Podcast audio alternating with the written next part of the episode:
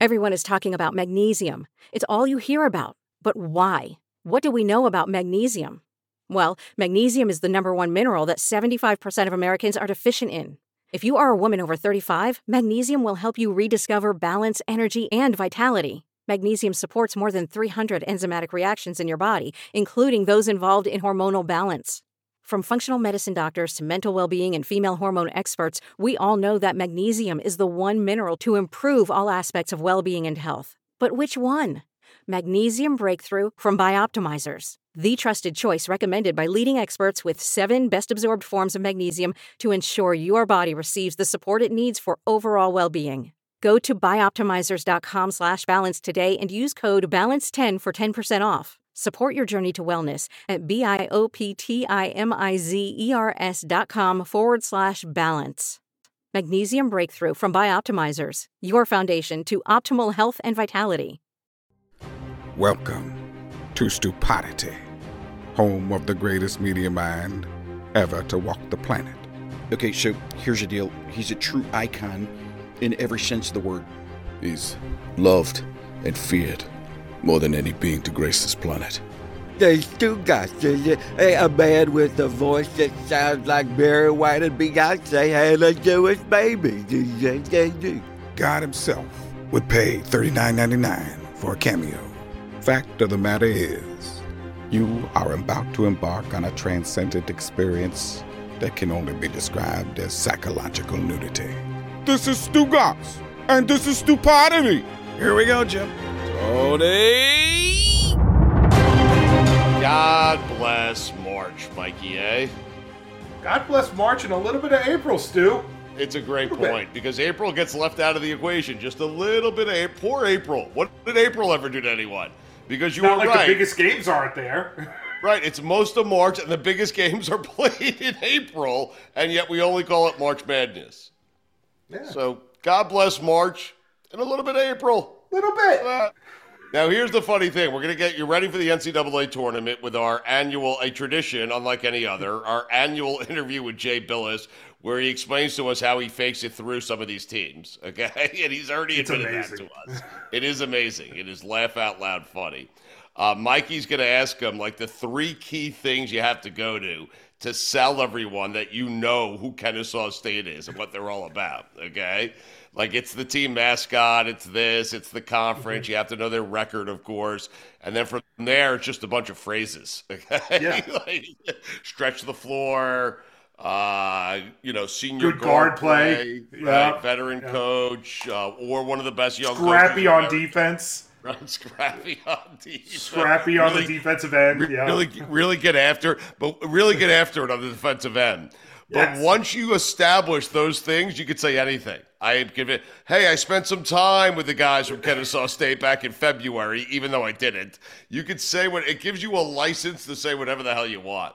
And so we do this every year with Jay, and we'll ask him some serious questions because uh, we care about March. Uh, we're also going to have the Vermont head coach on, another tradition unlike any other, where I ask him to attend the Dead Show with me. So, he's a big deadhead up there in Burlington, Vermont.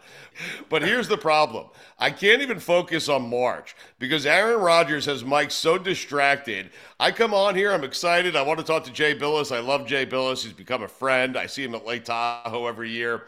Uh, and I want to talk about uh, March Madness and college hoop. And Mikey A is furious with Aaron Rodgers right now because this man has taken over everyone's life. What is like? T- what, what's the problem? He's coming to the Jets. I, well, we don't know that, and two, like it's it's not him. It's not even like his one friend. It's his it's his camp buddies now that we're having to invite. Like I get Allen Lazard. Like okay, I, I get that. Oh, you want Randall Cobb because he's like your best friend. He's your will be. But we're we're down to Marcedes Lewis. Like Yeah. we're down to like the third tight end on a team of third tight ends. Mike, he wants to bring his friends along for the ride. He wants to be comfortable in New York. Here's the thing you have to realize the organization that he's going to, and you do because you've been a fan of this mess for as long as I have. It's the Jets.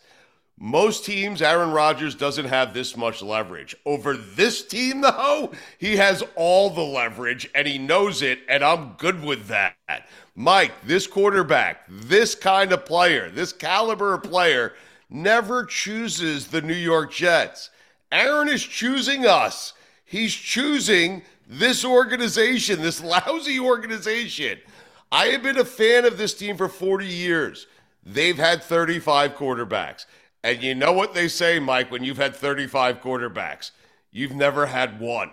Okay? So, I mean, let him. I don't care if he takes Dorsey Levens out of retirement or Jordy Nelson.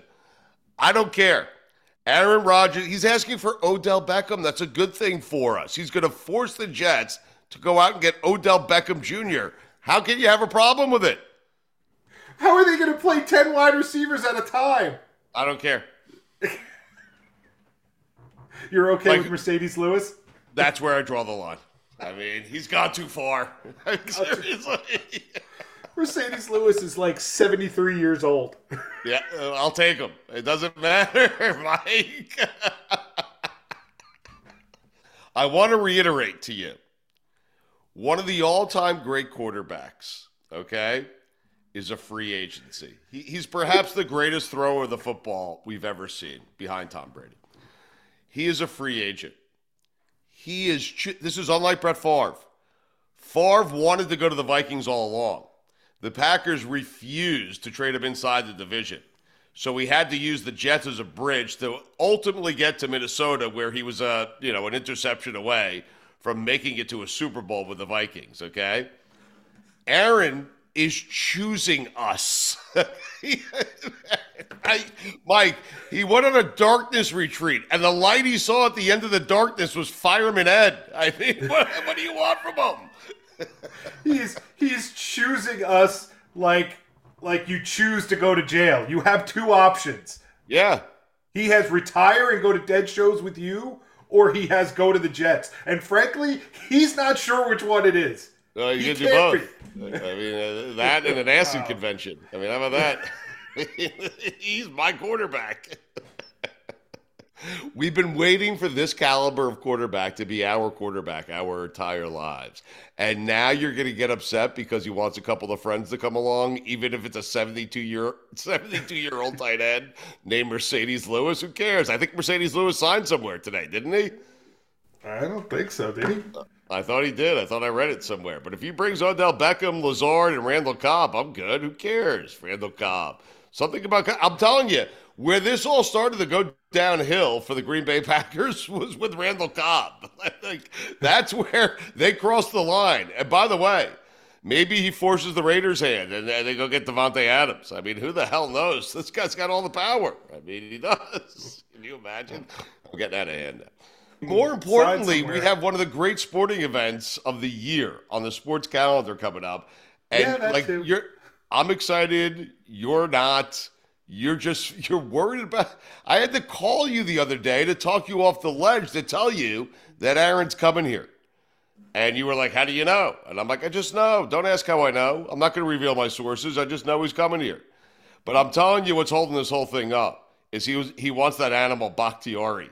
And they can't find him because he's roaming the earth somewhere doing Lord knows what. Chugging beers in the woods. Aaron can't even get a hold of him. I mean, Bakhtiari hibernates during the offseason. they have to wait for him to come out of hibernation. in a cave just outside Bucks games. So we might be waiting for a while. We have no choice. Let me ask you this. We are taping this on Tuesday, okay? Tournament starts Thursday. Again, we will have the Vermont head coach. We have him on every year. My dad graduated from Vermont. My brother went there. My nephew went there. My entire family went there, besides me. Okay? Uh, so we love having him on. I'll see if I can talk him into attending a dead show with me. And uh, we'll have fun with Jay Bilas. But what is it going to take me to convince you that Aaron Rodgers is coming here? And then let me ask you this, Mike. This is important. We're taping this on Tuesday. Tomorrow at around 4 o'clock, I believe it's either 2 or 4 o'clock, they can make an offer to Lamar Jackson. If you don't have an answer from Aaron Rodgers by tomorrow at that time, what do you want the Jets to do? Do I have to bring all of Lamar Jackson's friends with me? Because if the answer is no, I'll I'll go that way. I'll pivot. His, but his friends are different. He's got one friend that's named Benjamin, and he wants it guaranteed. so yes, I'm good with Lamar Jackson bringing all his friends. Aaron Rodgers chose an organization. He chose wisely. Here's a team that is Super Bowl ready, where I'll have all the leverage over them because they've been so lousy for so long. That's what he did. Smart. Super It's Bowl a heady ready, play. so I'll just replace all their Super Bowl players, their Super Bowl ready players, with my Wow. friends. Mike, we don't have Super Bowl ready people. Our people aren't Super Bowl ready. He's the reason we're going to be Super Bowl ready. So let him bring in whoever the hell he wants. I don't care. He wants Jay Bilas to play wide receiver. I'm good with that. I Billis be a nice big target in the end zone. Listen, I, you might not be a speedster on the outside, but I guarantee you he'll body someone up in the red zone. Just throw it up to him. Guy's like six seven, isn't he? Did you find out anything about Marcedes Lewis? Anything? Yes, he's still a free agent. Oh, he is. Yes, as All right, right the dream's now. alive. Go get him. I hate you. Why do you hate me? You're gonna be so happy soon. Marcedes Lewis drawing interest from Jets and Raiders. Oh, two, God. two just awful organizations fighting over scraps. well, the Raiders just traded Darren Waller to uh, to the Giants, right? But they'll replace him with Marcedes Lewis. Uh, listen, he's a hot commodity. and Mike, if if you had a good friend who was so good at what it is he does, right? And he had all the power, all the leverage. Wouldn't you commend him for bringing his friends along and making sure they have jobs well past their prime? I'm still waiting for him to do it.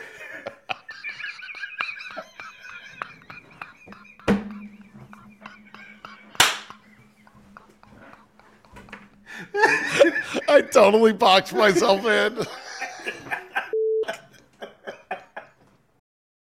Stugotz here for my friends over at Miller Lite. A lot has changed over the years. One thing that hasn't, the great taste of Miller Lite. It was the original light beer, and to this day, it's still the best one. Miller Lite has more of the taste you want and less of the stuff you don't. What I love to do, what me and my friends do, when we're sitting around, we like to enjoy it with ice cold Miller Lites. Miller Lite keeps it simple, undebatable quality, great taste, only 96 calories. It's the beer that strips away everything you don't need and holds on to what matters most. The original light beer since 1975. You don't have to choose what's best. Miller Lite has great taste and is less filling. Tastes like Miller time. To get Miller Lite delivered right to your door, visit MillerLite.com slash stew, or you can find it pretty much anywhere that sells beer. Celebrate responsibly. Miller Brewing Company, Milwaukee, Wisconsin, 96 calories per 12 ounces, fewer calories and carbs than premium regular beer.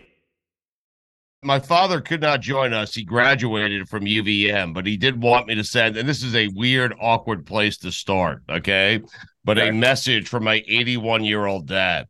He loves that you can get to the dance. He does. As a Vermont grad, he loves it. He loves you. He loves the team and the program. He'd like to dance a little once you get to the dance. You know what I'm saying, coach? That's his got you. message. Hey, Okay. I'm tired of just getting to the dance. Let's get there and actually dance. What's your I'm response to my 82 year old dad? I'm with him. I'm with him. Let's Hmm. uh, let it let, let this year be the year. Why will this year be the year? That's a good question. I mean, I think uh, you know we've won 15 in a row, second longest winning streak. You know, um, in the country, and and obviously playing a really really good Marquette team. Um, but you know, we've been close the last couple times we made it. Lost by four to Arkansas, eight to Florida State, ten to Purdue, and but those teams were really really big. Um, Marquette is is really talented, but physically, I think um, you know, will have a chance to kind of hold up. Uh, That's the thing you worry about in those games, especially when you're a lower seed, of just kind of getting overwhelmed with the physicality and the size. Um, you know, they're more of a skilled based team um, and really well coached. But but just um, that's that's the first thing I always look for in these uh, in these matchups. Uh, college basketball, the landscape has changed. The game has changed a lot over the last few years. And so I was talking to Tom Izzo the other day, and we just uh, spoke to Dick Vitale, and both of those guys not terribly comfortable Now they're old school, and so are you, I think. They're not Yep. terribly comfortable with some of the changes, transfer portal, NIL. How do you feel about them? Yeah, I mean, I think it's uh, you know it it's just um, I don't love it. You know, I don't love it. Uh, the transfer portal, I you know we're learning about both things. So the NIL stuff really hasn't hit us yet at, at our level. There are some teams in our league that are doing it. Um, the transfer portal's a- another thing, you know, and and that it appears that teams in the America East and at, at our level are going to have the opportunity um, to stay old, you know, and just not recruit high school kids anymore. Just uh, get transfers, uh, you know, you, you know, with junior, senior, maybe grad transfers, and just stay old. And um, you know, I think, you know, I, I think even at the highest level now, you're starting to see that. You know, you hear Jon Scheyer talk about they get, you know, they get all freshmen basically one and done's them in Kentucky and schools like that, and thinking about, you know, maybe staying a little bit older and, and, and taking transfers and not so many high school kids. So, um, so it's just, um, you know, it's been good to us, I guess. I prefer to do some kind of blend where we have, you know, for high school kids and transfers. Um, but I just think, you know, when you're trying to build a culture or maintain, in our case, a culture, you want to have guys that are in the program for, you know, three, four years. And so um, when you start talking about transfers, can you keep your culture and stay old? Um, you know, Providence has done a great job of doing that with Ed Cooley and, and, uh, you know, and, and so have we, I guess. But, um, but I think that's the challenge. But it's helped you in what way? So it's helped the smaller schools, right? Smaller programs, because if a kid goes to one of the bigger programs, not getting the playing time, perhaps he lands at a school like yours, correct? Yeah. Um, I, you know, we haven't seen as much like high majors coming down to our level. They, they can usually stay up at that level and, you know, they're accustomed to certain things, NIL money, facilities and stuff like that, that they're not going to find at every uh, program our level. Um, you know, so, but I just think it's, yeah, you have an opportunity to go out and, and, uh, um, you know, maybe get a kid that you lost to an A10 school or, or a, a school at your level or, or slightly above. Um, and that's, you know, wants to either win or got run out. You know, usually we're not taking kids that, you know, didn't play at that level, but, um, but it, there's just a lot of, lot of moving parts. And, and last year, for instance, we went after all high major kids and, you know, it was a longer process and, but, you know, and lost and didn't get any of them. By the time we went back into the portal, um, a lot of kids are gone. So it's it's kind of like speed dating, you know. It's it's pretty quick, you know, and, and you got to get to know each other real quick, and and uh, and you got to be careful because uh, if you take the wrong ones, um, you know, you know that's not going to be good for your program, obviously. Coach, you said that you haven't really dipped your toe in the NIL water so far. I'm looking through your university's notable alum, and I feel like we should be. You know what I mean? Like Ben Affleck, what is he doing? What's Tim Thomas doing? Mm-hmm. What's Yeah. John Dewey doing? You know what I mean? Yeah. Dierks Bentley. I- why can't some of these people be sending some money your way? Get You some sh- basketball you- players, then we can dance. Why don't you actually, Stu guys? Why don't You should hit my dad up for a few bucks, actually. I Mhm. mean, Yeah, you- I will. Listen, I will. Yeah. I will. Yeah. Um, yeah. That's a great question. You know, it's a great question, Hmm. and, and fundraising and development and things like that. Um, we're we're in the we were in the process of building a brand new facility, which is which was going to be a huge deal for us. Um, and then the pandemic hit. We raised all the Hmm. money for it. Pandemic hit. They shut it down. Now we got to raise another 40, 50 million dollars to to restart that project. So Stu's it's, dad's uh, good for it. Yeah. He is Yeah, good for it. so, yeah. yeah, if you know anyone that can cut a check, let me know. All right, my dad, uh, and he will get, but but he needs you to dance a little bit, okay? Like he wants to well, see some dancing. I don't know, chicken or the egg here. I mean, you know, Is Affleck ever money- around the program, or what is he doing? that? Is, does Affleck ever come around the program, or or no? No, no, Uh, Hmm. no. what's the matter? Shameful, yeah. You know what? Rosillo is the guy you need to hit up. Ryan Rosillo. Rosillo's my guy. Rosillo's Wow. my guy. He's uh, he's he's he's my guy. But uh, he, he's been great. Uh, Billy, the guys who own uh, Guzman y Gomez, all the taco joints I tell you about. One of them's a uh, Vermont grad. He's Wow. worth like a hundred million. Hit him up, coach. He's a Vermont go. grad. He's my best friend. Mhm. Hey, you send me that list you got. You got a better list than I do. There you go. you want me to help you out? yeah, absolutely. I'm the only one in my family who didn't go to your school, though. I mean, the only person. Well, you could be the you could be the one that gives. That makes sense. Uh, we'll see. what is it about coaching, coach? Because you correct correct me if I'm wrong. You left coaching for a little bit, or you were thinking about leaving coaching for a little bit. And I coached my daughter's lacrosse uh, team for about ten years, and I swore to myself when it was over, it was over. Yet a funny thing happened along the way. I have found an incredible void in my life. Like it's missing. I'm missing it deeply. And so I wanted to ask you, a couple of coaches cutting it up right now. I wanted to ask you, what is it about coaching that keeps you coming back, man? Because I want to get back to it. I know. I, I agree with you. Yeah, I had a, you know, I, my first coaching job was at Gallaudet University, which is the only four-year school for deaf and hard of hearing in Washington, D.C., a Division three school. Did that for five years. It was a part-time job. Um, and uh, after five years, I was just burnt out working a full time job, coaching in the afternoon and nights, trying to start a family. And, um, and I, you know, I just, I, I, I had to get out um, for financial reasons. And I got out for a couple years. And yeah, I felt that same void. It's like something that gets you and, and uh, it's hard to replace, you know. And I think it's just being part of something, um, the, you know, competitiveness of it uh, the challenge. It's really hard to do the challenge of it, and and um, you know now as I'm you know in my mid fifties, certainly being around you know college age kids, I mean helps keep me young and, and energized, yeah. and um, and it's um, I don't it, it's it's a great question, but once you kind of get that bug, it's hard to get rid of, and so um, you know I'm I'm super fortunate that uh, I was able to uh, you know become a head coach at a, at a great place like Vermont. And um, I'm, I'm really blessed and uh, fortunate to, to be able to do this for, for a living. Do you have an example of your, of the kids on the team trying to make you feel like an old man?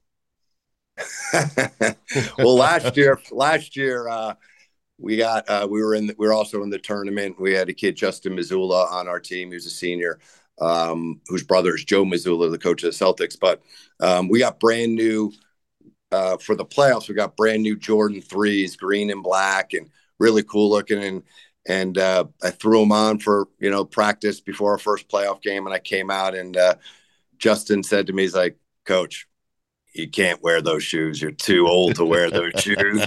Completely shamed me in front of everyone. I ran back in the locker room and took them off and put on some white, you know, orange shoes that old guys wear, I guess. But uh, no, yeah, I think you should uh, sink it like to your old age, coach. Tell him to go bleep himself, that kid. I mean, uh, I thought it was funny. I, I, I love that. they love to give me a hard time. Have you tried uh, some Grateful Dead music on your kids, or no? Uh, you I, you know what, not too much, but uh, but uh, I do love the Grateful Dead. I know you do. Uh, are you yeah. going to uh, any of the shows for the final tour, Dead and Company, coming up this summer? Yeah, we usually a uh, couple of my buddies here. We usually take one trip out um, somewhere and play a couple rounds of golf and, and see a show. So I think this year it's going to be in Cincinnati, nice. um, and then uh, they're recreating the uh, Barton Hall show uh, up in uh, at Cornell um, in May, and so um, I'm hoping to go to that. I am going to that. Uh, if Are you would you? like to join me, yeah, they're making they're doing the the famous show from uh, Barton yeah. 1977. Yes, right. Yeah, five eight seventy seven. Yeah. Oh yeah. yeah. I yeah. I I uh, pre-order tickets. We'll see if I can get them, but uh, but that's going to be awesome. That's going to be a really cool. Coach, listen. Uh, I can get you tickets. You hmm. don't have to pre-order right. anything. Me and you at a dead show, nothing would make me happy. I'll bring my dad. I mean, perfect. Let's do it. Let's do We're it. In? You got my number. You got have my him number. bring his checkbooks to God. Yes. Yeah. you should have to pre-order. You're the head coach of UVM. Come on, you're in the tournament. I'm just an, I'm just an average Joe, I guess, huh? you're a 15 seed taking on Marquette. I feel like your team deserved a better fate than a 15 seed. I really do. I think you're better than that, and I think that's part of the problem as to why you don't get to dance once you get to the dance. You know what I'm saying? They they disrespect yeah. you. Yeah, I don't, you know, I trust those people, you know, that, that the committee, I guess, you know, we've been a 13 seed the last three times we've been in. Um, you know, I thought we would get to a 14 seed. We had a top 30 non conference schedule. The problem with our non conference issue, we played, you know, two home games and every other game on the road. And, uh, we just if we had gotten one or two of those games, I think we you know I was trying to get to a 12 seed. Um, unfortunately, we got off to a two and seven start this year, and we're not able to capitalize on any of those opportunities. You know, at St. Mary's, at Fullerton, at USC, we almost had USC. Um, at Yale, at Iona, um, you know, we just weren't able to capitalize on any of those opportunities. So I think that probably came back to hurt us. It's such a cruel prof- uh, profession in that when you win, it's just move on to the next one. When you lose, they stick with you forever, right? It's it's yeah, absolutely. That's that's the problem with the gig. It's just uh, the wins you expect, the losses, you know, you just uh, you're right. You carry them with them with you for a while. What's the one this year that was it USC? The one that that sticks with you the most? There's a couple USC, Cal State Fullerton, who made it was in the tournament last year, made it to the championship game this year. Uh, we had two free throws at the end of the game to win it. Um, we make one, missed a second one, go to double overtime, lose that one in a heartbreaker when we were desperately needing a win.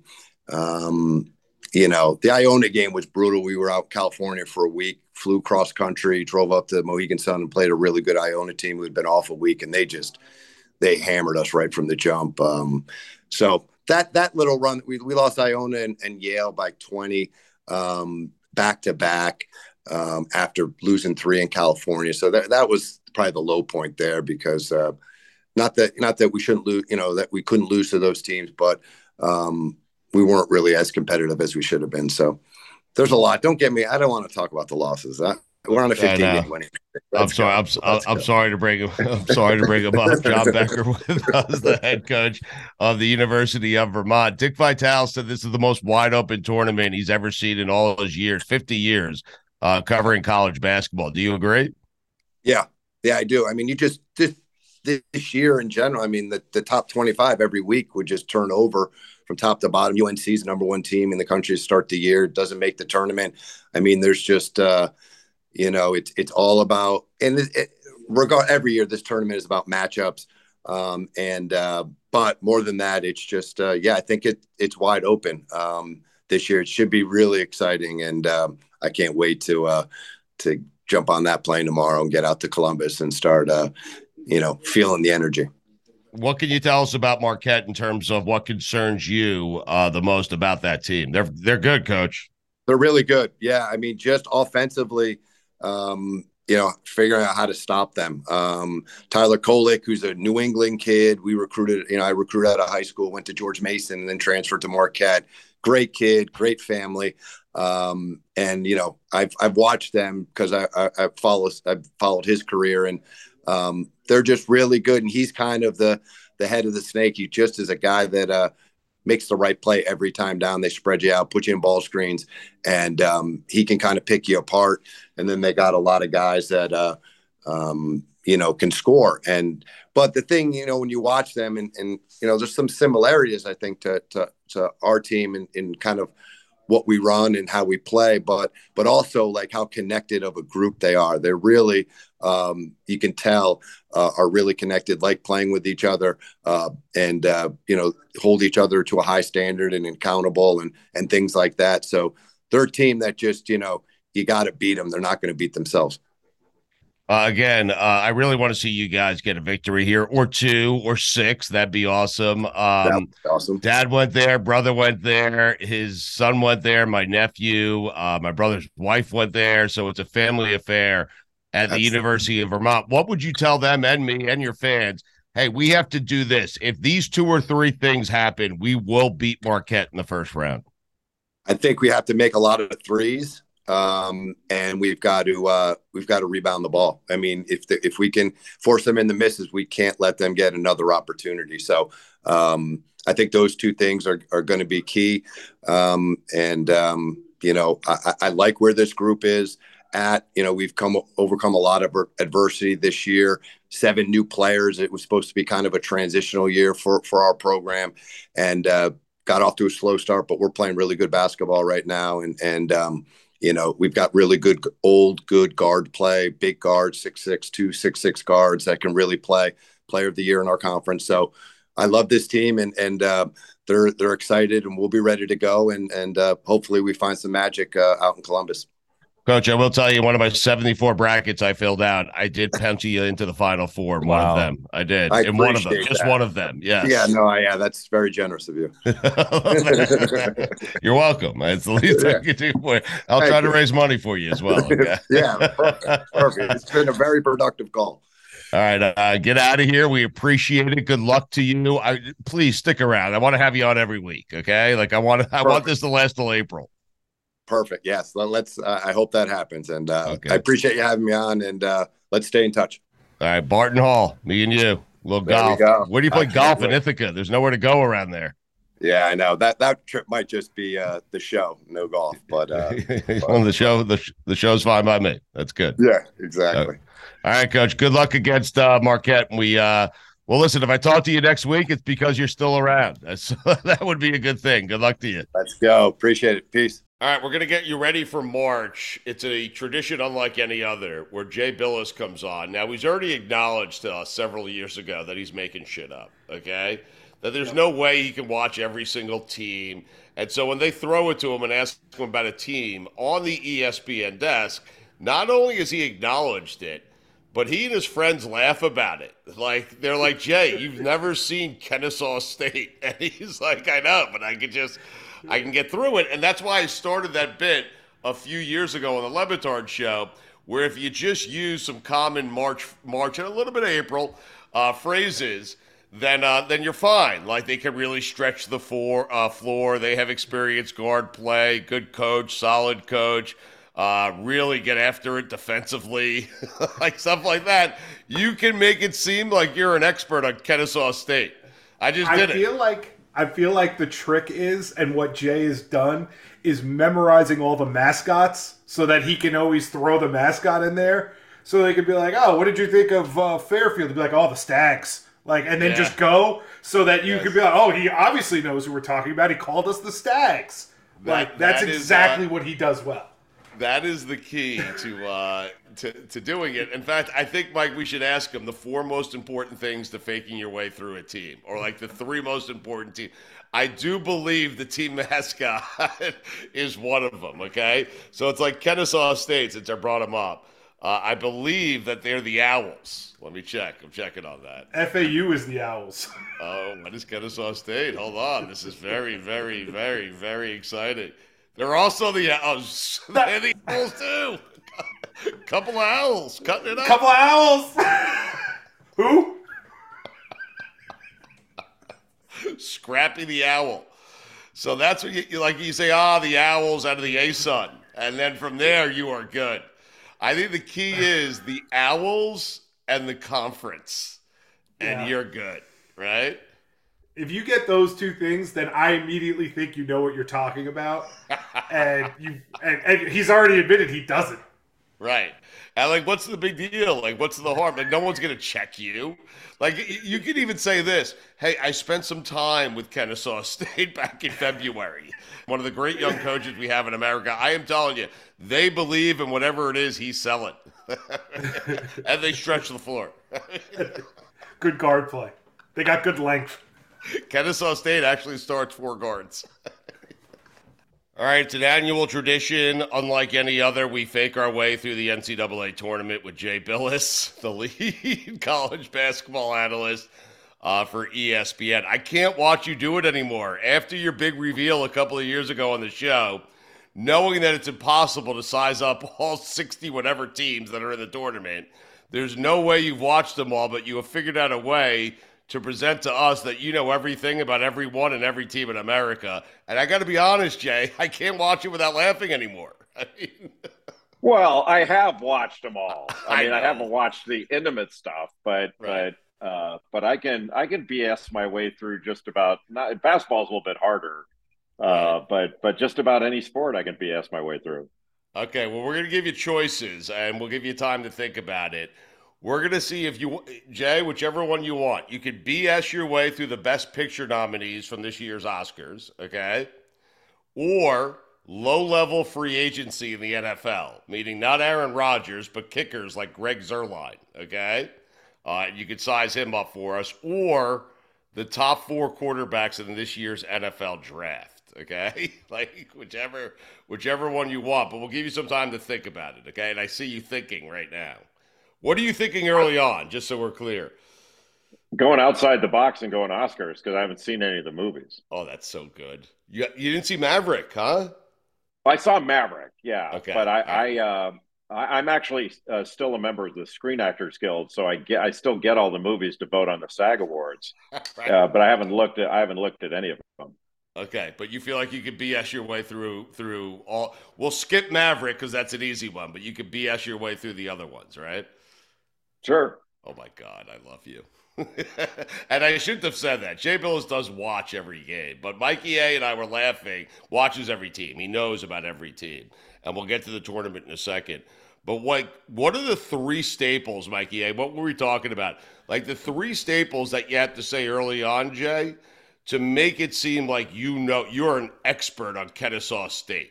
How does that work? I- it, it was no. It was know the mascot. It Yes. was know what the mascot is. Know the conference. Yes. And know the coach. I think those were the three. If you could, if you know those three things, you can make me believe anything you say afterwards is absolute fact. Is that fair, Jay?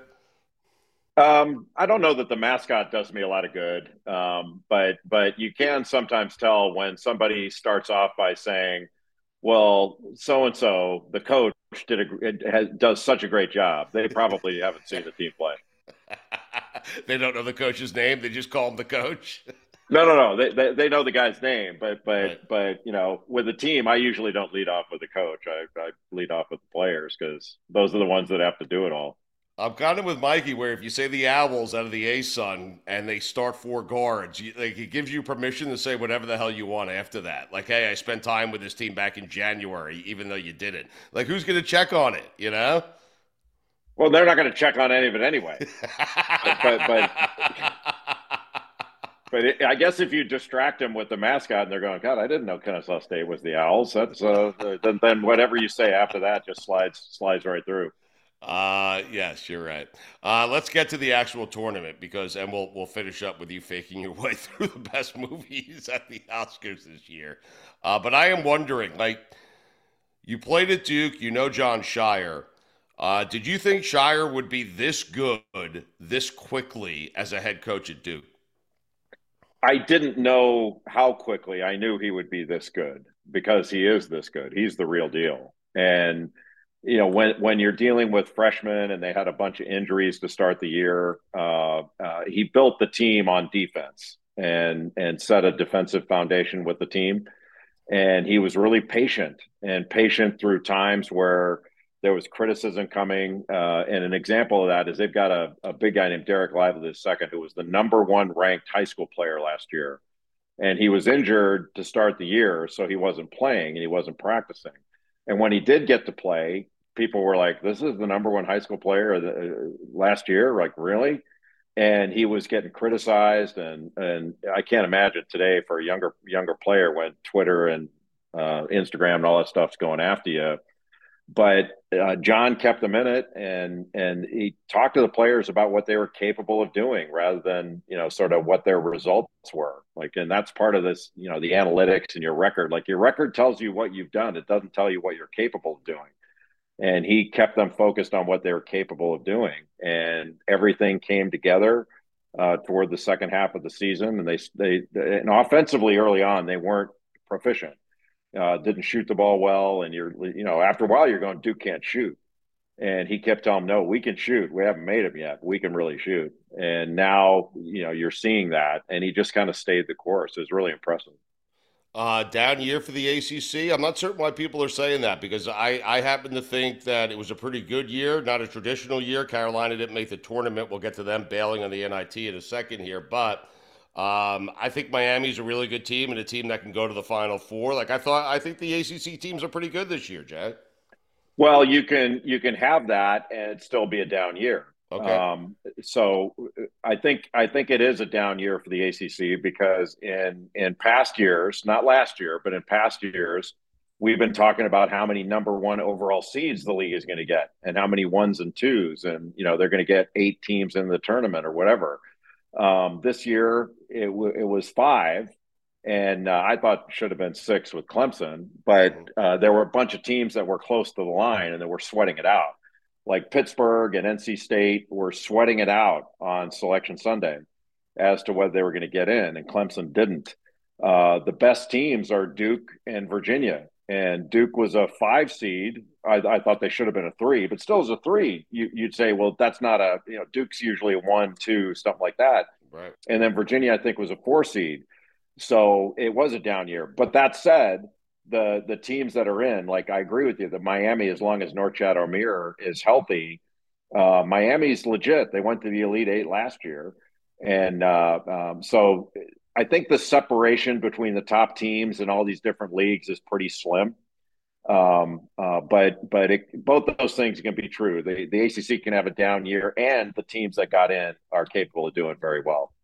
I was talking uh, with Tom Izzo last week and Dick Vitale actually earlier today, and I, I got the sense from them um, that college basketball has lost its charm a bit. And what I mean by that is, it's funny, we were on the show today talking about who the Texas head coach was, and Mike Ryan asked, Isn't it Rick Barnes? And I said, I think he was three coaches ago. Maybe it's Shaka Smart. And Dan said, I think that's two coaches ago, and we didn't know the Texas head coach, and they might be the best team in the country.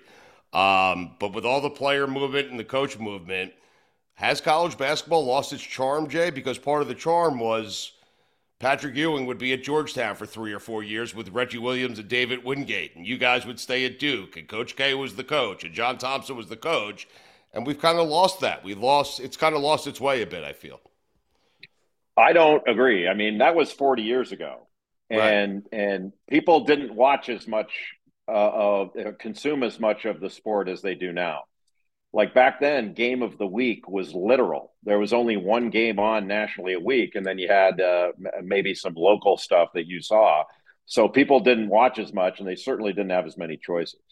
So the players today are way more well known than they were back then and most of the people that are saying it's lost their charm have have lost their ability to walk without a walker like we're, we're harking back to our younger days when when uh, things were different and you know you can make that argument that television was better back then remember we used to sit by on sunday night and we would we would all watch it together you know when this came on or that came well it doesn't work that way anymore you can stream everything now and you can binge watch it and watch it when you feel like it um, and you don't have to flip channels anymore. You can watch whatever you want. So TV's lost its charm in that regard. Um, but if you want guys to stay four years, um, all they have to do is pay them. Like they didn't have a choice back then. The guys have choices now, and so they're right. taking those choices. And the and the truth is, people don't like it like boy i really miss the days when people had to work for free and i got to enjoy it well i'm sorry that that charm's gone and it should be there's no way that that it should be like it was for for forever I also find it interesting that the bigger schools, that the Tom Izzo, Michigan States, they don't like the transfer portal. But we spoke to the Vermont head coach, and he loves it because guys who don't work out at places like Michigan State and now transfer to uh, Vermont and play all they want. And so I think it's interesting, depending on who you speak to, uh, as to whether or not they like it. Vermont loves it. Michigan State hates it. Well, and I, I understand that. Tom and I talk about this a lot, and and look, it is different for a guy like Tom, where you know it's it's harder to establish the same kinds of of relationships with players that you used to be able to do. Uh, and and he has to go into the transfer portal sometimes too. Um, you know, Joey Hauser, one of his best players, and uh, Tyson Walker. Uh, the, those guys, Tyson Walker's from North, Northeastern. Joey Hauser came in from from Marquette. Um, so it's it's different. Um, and some people say, well, it's more transactional. It was transactional then too. You offered him a scholarship. The guy wasn't coming there without the transaction of the scholarship. Right. Uh, so so it's a little bit different, but um, it, it's just something that everybody kind of has to get used to. The thing I like the best about it is uh, there are a bunch of players in the tournament this year that that people know now, not because of the tournament, but they know them now because they're playing on bigger stages. Right. So if a guy kills it at Vermont, to your choice, uh, or to your example, if guys there and and he gets really good and decides, you know what, I want to transfer to Michigan State and play in the Big Ten and play on a big stage. Now everybody knows who that kid is. Mm-hmm. And so before it, it, required to toil in anonymity at Vermont for for four years, and uh, and that would be the end of it. And uh, I like it that they can change their circumstances if they choose. Jay, did you ever consider coaching? Yeah, I did. I was an assistant at Duke uh, in the '90s, early '90s, and then uh, and then I, you know, with my law degree, I just decided to be a lawyer. But I've had offers over the years to get back into it, and just decided for family reasons it wasn't the best thing. Uh, I, I asked that because uh, we were laughing. Uh, Jay Wright looks 15 years younger since he retired. Like he was good looking yeah. when he was coaching at Villanova, but I saw him on the CBS set the other day, and that guy looks as relaxed as I've ever seen him. Well, television will wear him out. It's such a grind, you know. I don't think people realize when you leave the cushy a cushy coaching job that right. all you have to do is is sit there and tell somebody else what to do and you get to wear shorts to work every day and then you go into the the, the heavy lifting grind of broadcasting, I think he'll find out the mistake that he made. Jay Bilas is with us, getting us ready uh, for March. Who was the best team you saw this uh, this year, Jay? Boy, Al- Alabama was awfully awfully difficult to uh, to say anyone else. I mean, they're they're super talented, they're young, but uh, they they they're resilient. I had them several times this year, and it seemed like every game, you know, they were they were up against it. I had them on the road every time, and they came back and won these games that they should have lost. That most teams would have lost. Most older teams would have lost. Um, so I was I was really impressed with them throughout the course of the year, and and Houston was as consistent as anybody. Uh, they don't shoot it as well as Alabama does, don't score it as easily, but nobody's uh, nobody's a knockout punch team this year. Like there's nobody I felt like a couple years ago when Baylor and Gonzaga played for the national championship. I would have been really surprised if they weren't in the final four. I wouldn't be surprised if any of the top seeds, ones and twos, if they lost on their way there. You know, obviously they're not all going to lose, uh, but but it wouldn't surprise me to see a, a final four that's got a couple of twos and uh, a four or something like that, and none of the ones make it because it, it, it's just they're not knockout punch punch teams.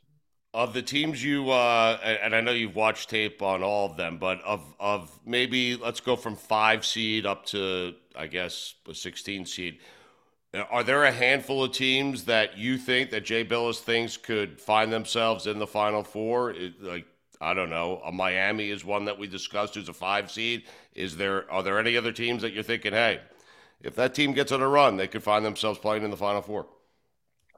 Yeah, Miami could do it if Norchad Omier is healthy. Uh, they got a, a, difficult draw. They played Drake in the opening round, and then the winner of Indiana Kent State, and and neither one of those teams will be fun to play against. But that's in Houston's bracket, so they would have to go through like uh, Houston and uh, Texas and maybe Houston to get there. So it's unlikely. It's unlikely for everybody to get there. It's difficult right. to do. I think UConn is uh, is a, a, good team. They got a tough draw um, because they play uh, likely to play a couple pressing teams to start out. Like Iona presses a lot, and they've got really good guards, and uh, and they actually have a seven four player but um, but they can tempo you and try to take some of the big guys out. And if they can turn you over a little bit, all of a sudden you start getting tight and they start getting loose and, and things can get away. I still think Gonzaga is uh, is undervalued. Uh, they're a three seed this year, which is like a you know people look at as a huge failure. But most teams uh, from smaller conferences uh, they'd hang a banner banner for a three seed, and everybody's disappointed. Um, I think Memphis uh, can beat Purdue in the second round. Uh, they got to beat Florida Atlantic first, which is not going to be easy. But um, good team, Jeff. They're really good. And then another team I think is kind of kind of interesting is Creighton. Like I thought Creighton was Final Four good before the season started, and they ran into a, a couple of rough patches during the year. But uh, their point guard Ryan Nembhard is Andrew Nembhard's brother, who's now playing in the NBA. Played at Gonzaga, uh, Florida first, then Gonzaga and and, uh, and then they got this kid Baylor Scheierman who played uh, South Dakota State was a darling of the tournament last year. Transferred in, he's six eight, left handed, can shoot it. A great passer, great defensive rebounder, and uh, Creighton has rim protection. Uh, they got a kid named Ryan Kalkbrenner who can uh, block a lot of shots, and he's really an efficient big guy. So I wouldn't be surprised if Creighton, uh, you know, gave everybody a, a run in the in the South. But Arizona and Alabama are the two best teams in that region. Uh, how about your buddy Chris Collins, Northwestern? Can they make a, a, little bit of a run here? I was surprised to see that they had such a good season. Yeah, I mean they're really good defensively. They don't score that easily, um, right. and that's probably the one problem. I mean, for people who are filling their brackets out, uh, if you look at some of the analytics, it can be helpful, like uh, KenPom.com and stuff like that. Where if you're in the top 25 in both offensive and defensive efficiency, you're a pretty good bet to to go far in the tournament. If you're not, uh, and and Northwestern is is highly ranked in defense, but not highly ranked in offense. And they play Boise State to start out, and uh, Boise can cause them some problems because they can shoot, and uh, and they're Boise's really good defensively too. So it could be a it's not going to be a high scoring game, is my sense, and and you kind of favor Boise State in that game a little bit, even though they're the they're the underdog. Uh, you're right. After Boo Buie, there's not a lot of guys on that team that can actually score the basketball, so that's problematic for for Northwestern. Any issues with North Carolina missing or skipping the NIT? Seems weak to me. Only if you if you quarrel with the name of the tournament, which is the National Invitation Tournament, and if you get an invitation, you should be allowed to turn it down. You know, the whole thing is one big yeah. RSVP.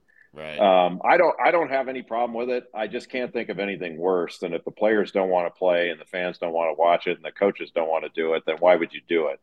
You know, the NIT was really it can be really value if you got a young team and you want to give them some extra reps and extra practice. But they're not a young team, North Carolina, and uh, and so I don't have any problem with it. Um, but I can see how other people do, and reasonable minds can differ on it. But but if people think that that somehow college basketball is diminished, um, holy cow! Like, why do we care about the NIT if it's diminished? Because um, the, the message that Carolina gave is like, "Hey, we're too big for the NIT." That's that's that's the way it came off to a lot of people. I don't really well, care to be honest with you, Jay. I don't either, but right. but there's a part of me that thinks that maybe they are too big for it. Right. Um, you know, it, it's not going to be. They'd probably get a home game. I don't know what kind of crowd they'd get. Um, you know, are they going to make any money out of it? The NIT is not a big money making event, and uh, and I tend to I tend to agree with it. Um, I I don't think we need an NIT. The reason we have one is because the NCAA law was about to lose a lawsuit to the NIT, and they had to buy it as part of the settlement, so they kept it. And and look, all respect all these different teams, but I I mean the the committee spoke and they took the the 68 and I think everybody else needs to move on. But but reasonable minds can differ on that one too. Uh, Rick Pitino, before we get to uh, you faking your way through uh, the Oscars, Rick Pitino to St. John's, good fit. Rick is a good fit anywhere. He'll he'll do great anywhere, and I, I think especially for St. John's that needs an injection of uh, energy and uh, and and having his name there and his coaching ability, I think it'd be great if he decides to take it. It sounds like he's really thinking about it because he's been talking about it publicly. Um, so uh, yeah, it'd be great. It'd be great to have him sort of back in the day to day where you can see him more often. And you know, you have to search for for the Iona games, and I did, but but I, would love to be able to see him more often. Uh, Jim Boeheim quickly had a complicated, somewhat complicated career, um, and he's retired now. And well, he'll say Syracuse. They made that decision, but whatever. Uh, how would you summarize Boeheim's career?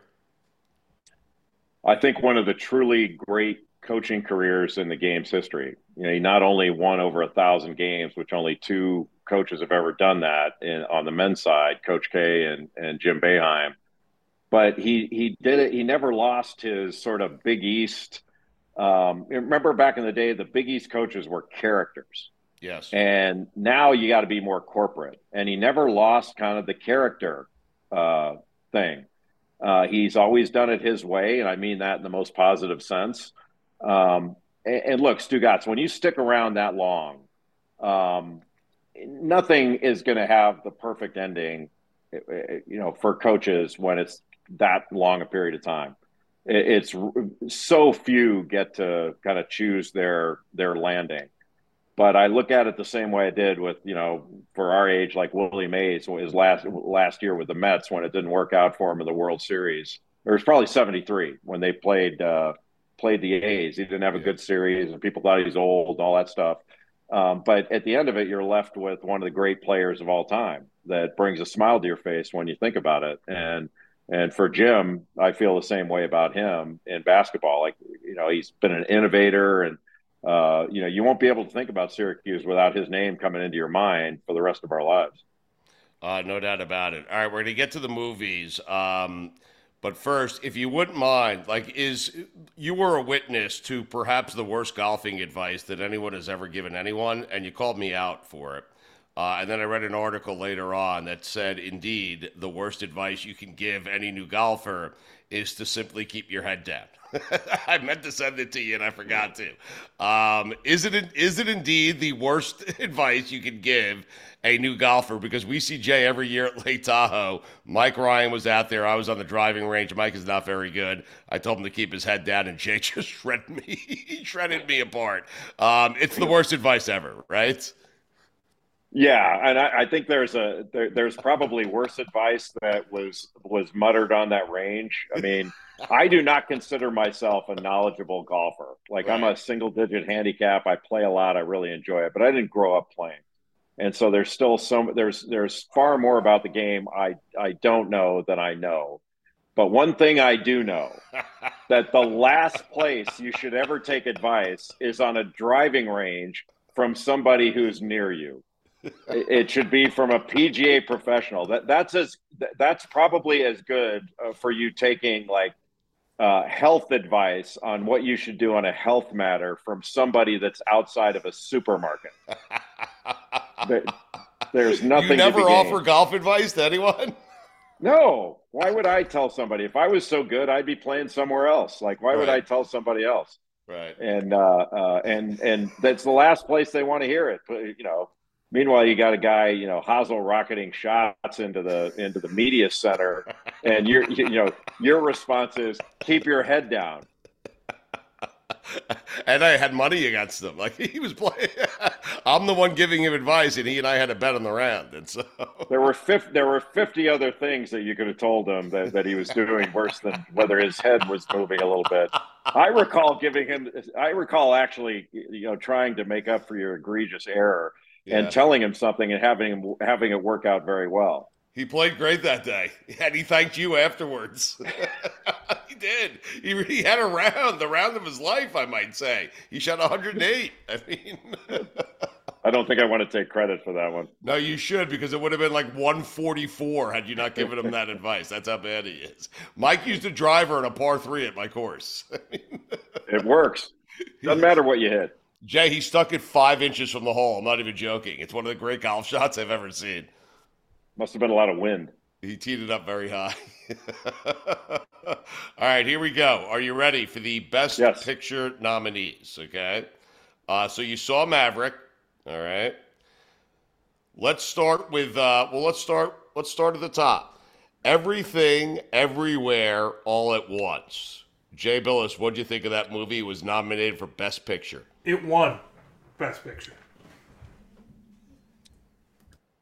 Stugotz, Everything Everywhere All at Once. The screenplay was magnificent.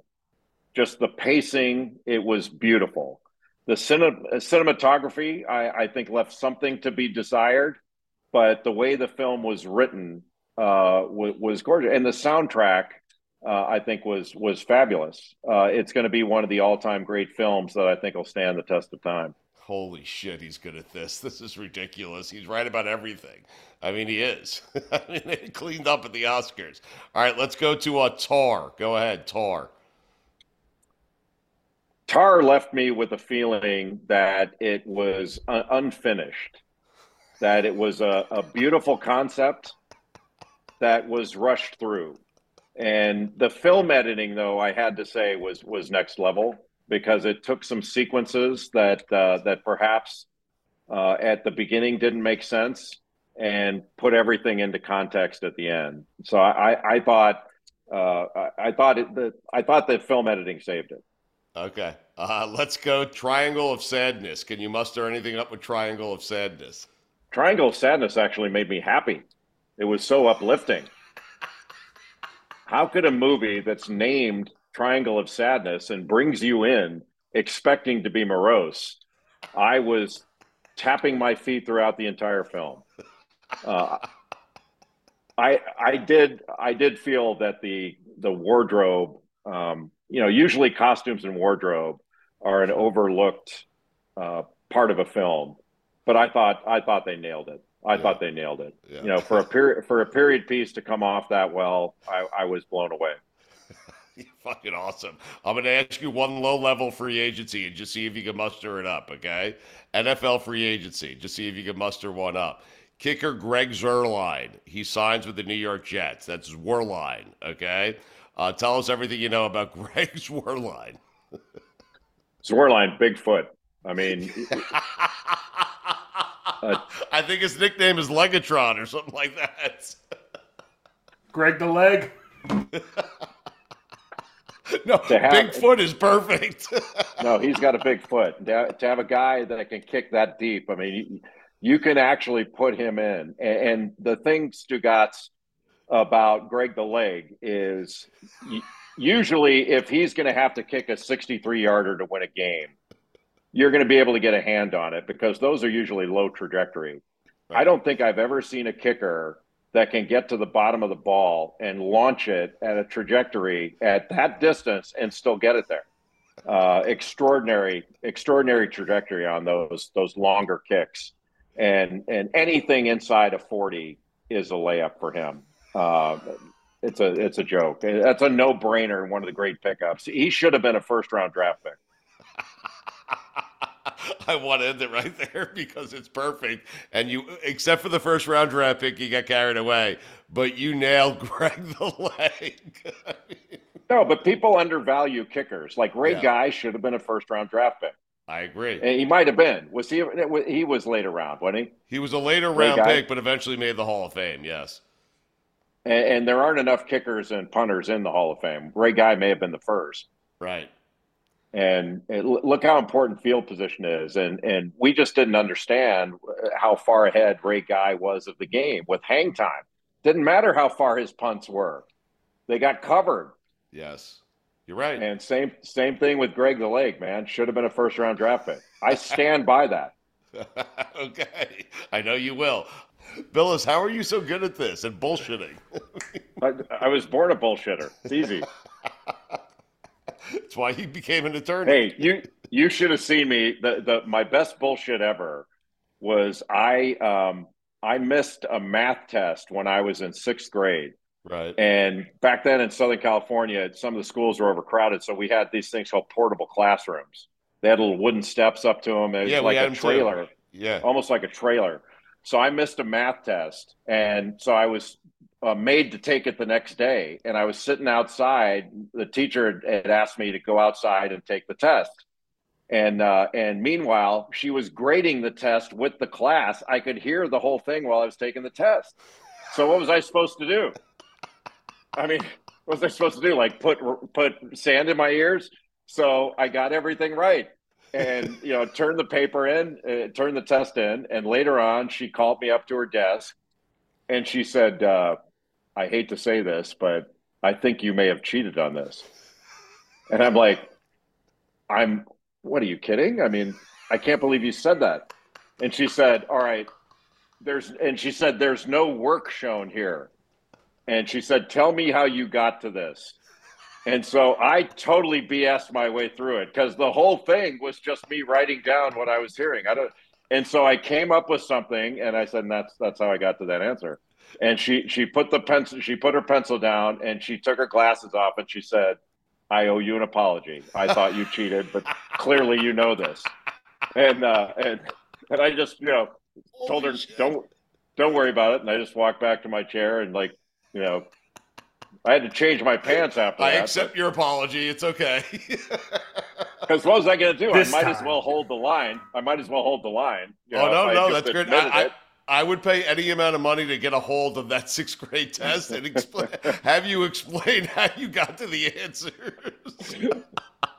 that is such a great move by you, a great move by the teacher, and then you checkmated her by actually having bullshitting the ways that you got to the answers.